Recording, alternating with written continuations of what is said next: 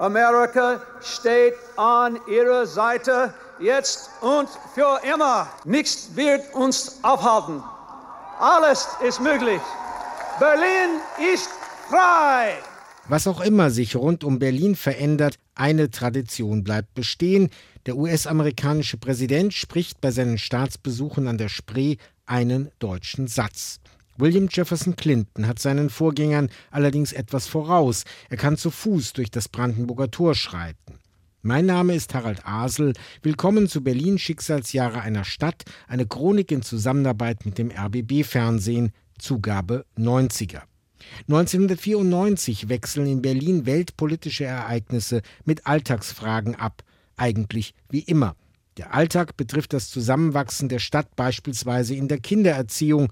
Weltpolitisch geht endgültig die Zeit der Nachkriegsordnung zu Ende. Fast ein halbes Jahrhundert lang haben die drei westlichen Alliierten, die Vereinigten Staaten von Amerika, das Vereinigte Königreich und Frankreich, die Freiheit hier in Berlin und damit mitten in Deutschland und in Europa geschützt und verteidigt.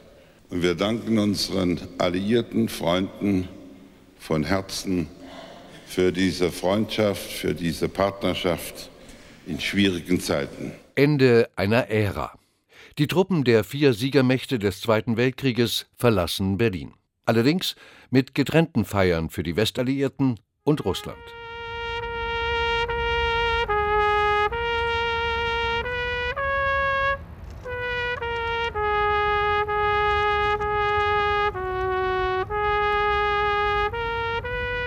Das Lied vom guten Kameraden leitete ganz symbolisch die Feierstunde an der Hungerhake in Tempelhof ein. Hunderte Berliner säumten trotz weiträumiger Absperrungen und einem riesigen Polizeiaufgebot den Platz des Denkmals und winkten all den vertrauten Uniformträgern noch einmal zu. Wenn man gewisse Jahre in Berlin gelebt hat, ist es gar nicht mehr so einfach gewesen für manche, und ich gehöre dazu, zu sagen, jetzt geht mal wieder zurück nach Frankreich. Der Franzose Jean-Marie Weiss kommt als Soldat aus dem Elsass nach Berlin, wird Pressesprecher der Streitkräfte und bleibt auch über 1994 hinaus in der Stadt. Diese Freundschaft, die entstanden ist zwischen den Bezirken Reinickendorf, insbesondere auch Wedding und die Franzosen. Ich persönlich auch war da sehr engagiert, sage ich mal, in den deutsch-französischen Beziehungen. Die Berliner Fahne hat der französische Kommandant seinem Fahrer zum Abschied überlassen. Die letzten Wehrpflichtigen haben gepackt. Der Generalsfahrer und zukünftige Pensionär wird die Berliner Fahne in seinem Haus in Frankreich aufhängen. Wieder ist eine Periode deutsch-französischer Geschichte abgeschlossen. Wir wollen mit einem Wort gute Nachbarschaft in einem Europa freier und gleichberechtigter Völker. Eine Woche vor den Westalliierten werden die russischen Streitkräfte verabschiedet. Helmut Kohls Idee, dem russischen Präsidenten Jelzin als Zeichen der Versöhnung in Weimar die Hand zu reichen, wie Jahre zuvor schon Mitterrand und Reagan, stößt auf heftigen Protest der russischen Seite. Dort findet man ohnehin, dass die Leistung der Roten Armee bei der Niederringung des Nationalsozialismus nicht angemessen gewürdigt wird. Und wir gewinnen die Zukunft aber nur, wenn wir auch die Lehren aus den dunklen Kapiteln der Vergangenheit nicht vergessen. Wahrhaftigkeit ist immer das Fundament dauerhafter Freundschaft. Leb wohl, Berlin, sei gegrüßt, Heimat. Die letzten russischen Soldaten verabschiedeten sich mit dieser Parade nach 49 Jahren aus der Hauptstadt. Der Wunsch der Russen, gemeinsam mit den Westalliierten über die Straße des 17. Juni zu marschieren, war nicht erfüllt worden. In Berlin überrascht der russische Präsident nicht nur die Personenschützer mit spontanen Aktionen. Und wieder unterbricht er den vorgeschriebenen Ablauf. Beim Empfang im Roten Rathaus lässt er sich den Spaß nicht nehmen, einmal selber ein Orchester zu dirigieren.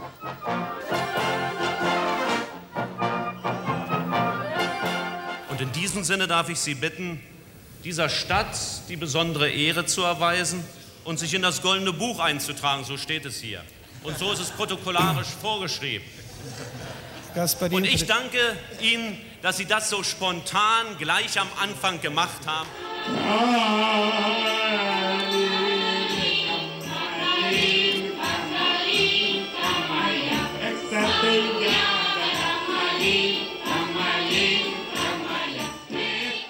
Doch es wird nicht nur gefeiert in Berlin.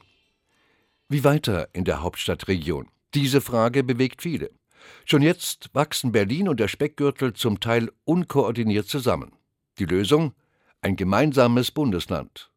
Doch der Weg dahin ist steinig. Der Streit geht weiter. Auf die Länderfusion müssen Berliner und Brandenburger noch eine Weile warten.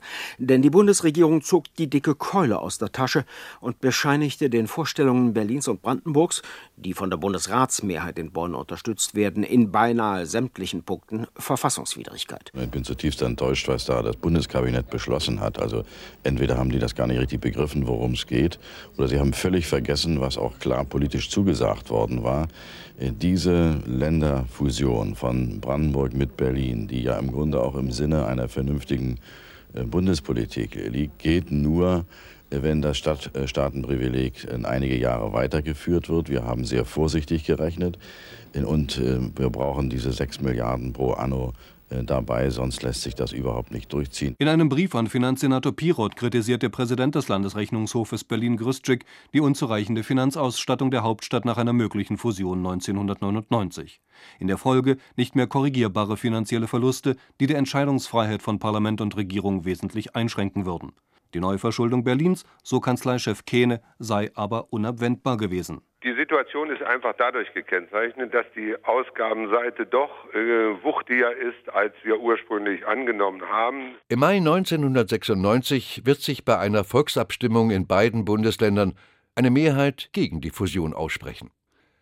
Während der Umzug von Regierung und Parlament an die Spree noch auf sich warten lässt, lädt der Bundespräsident schon mal in seinen Amtssitz Bellevue ein. Botschafter und verdiente Bürger. Ich bin sehr fanatisch für Berlin. Als Botschafter von Griechenland komme ich so oft wie ich kann. Wenn wir das große Europa bauen, sagen wir mal vom Atlantik zum Ural, dann wird Berlin die Hauptstadt des großen Europas werden. Erstmals treffen wir uns in der alten und neuen deutschen Hauptstadt in Berlin. Von hier aus wird künftig Deutschland wieder seinen Platz in der Völkergemeinschaft bestimmen. Ein bisschen eng sei es gewesen, hörte man anschließend, und irgendwer verglich die Reise der ausländischen Missionschefs sogar mit einer Klassenfahrt.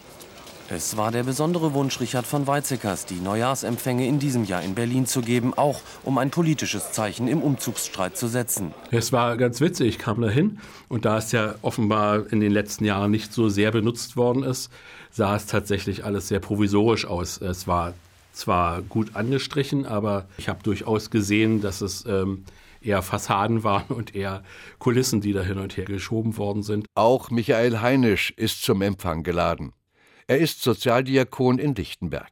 Schon zu DDR-Zeiten beginnt er als Wehrdiensttotalverweigerer im Rahmen der Kirche mit gefährdeten Jugendlichen zu arbeiten.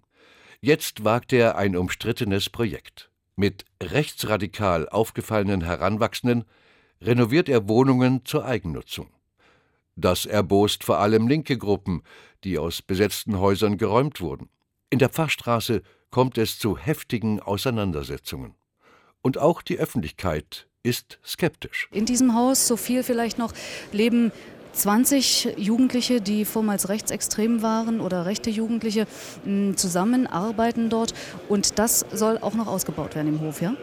Ich mag diese Etikettierung überhaupt nicht. Ich muss da jetzt auch nochmal widersprechen. Es geht mir überhaupt nie um Rechtsradikale. Es geht mir auch nicht um Linksradikale, sondern es geht mir wirklich um Menschen, die dort leben und die auf uns zukommen als Mitarbeiter dort von diesem Projekt und sagen, wir wollen was mit uns machen. Lichtenberg wurde identifiziert in der öffentlichen Wahrnehmung als Nazi-Stasi-Plattenbau. So, das war so die drei Phänomene, mit denen Lichtenberg in ganz Deutschland und eigentlich auch weltweit verbunden worden ist. Das entsprach so schlicht nicht der Mehrheitsgesellschaft dort. Wie war es denn so beim Bundespräsidenten? Ja, Händeschütteln halt. Nur im Auto kann man das Ost-West-Gefälle noch erfahren. Wer weiß denn schon, wo früher noch die Mauer stand? Zum Beispiel hier zwischen Wedding und Pankow. Der Autofahrer bekommt es zu spüren.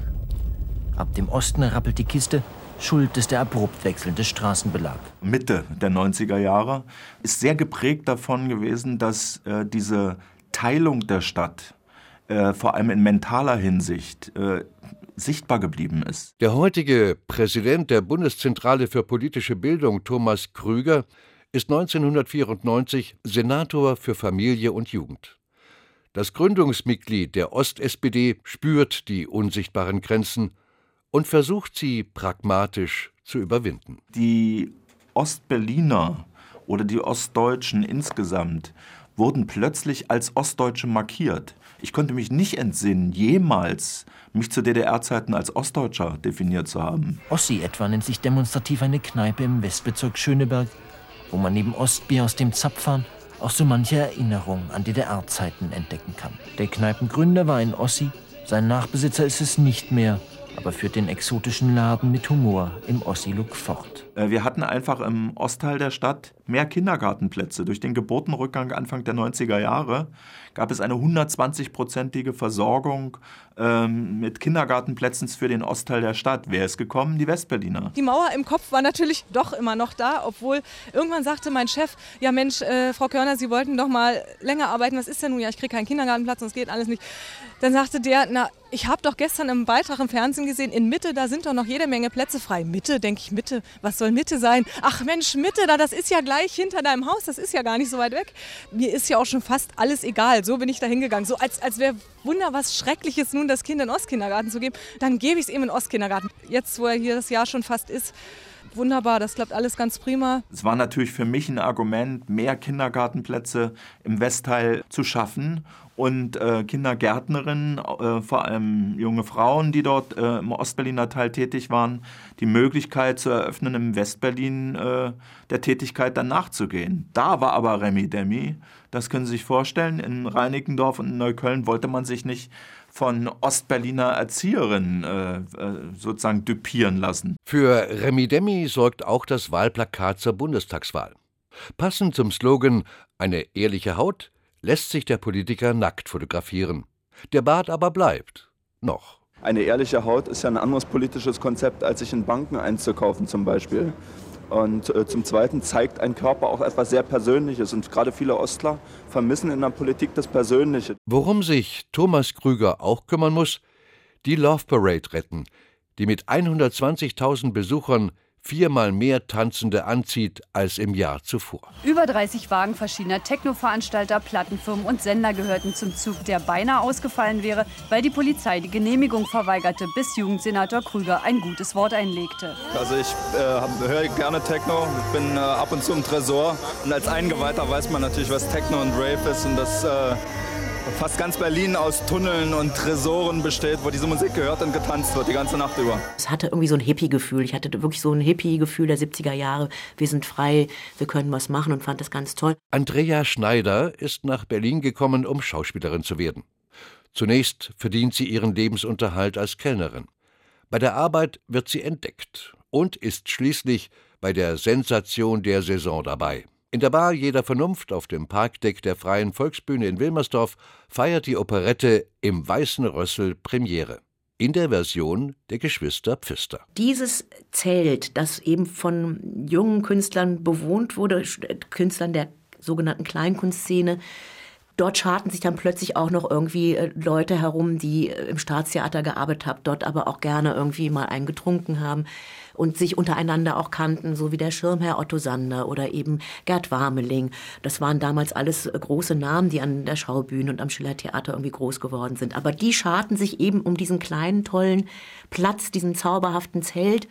Es muss was Wunderbares sein, von dir geliebt zu werden. Das Weiße Rössel, diese Produktion war tatsächlich eine Schicksalsproduktion, sowohl für mich als auch für ganz viele andere.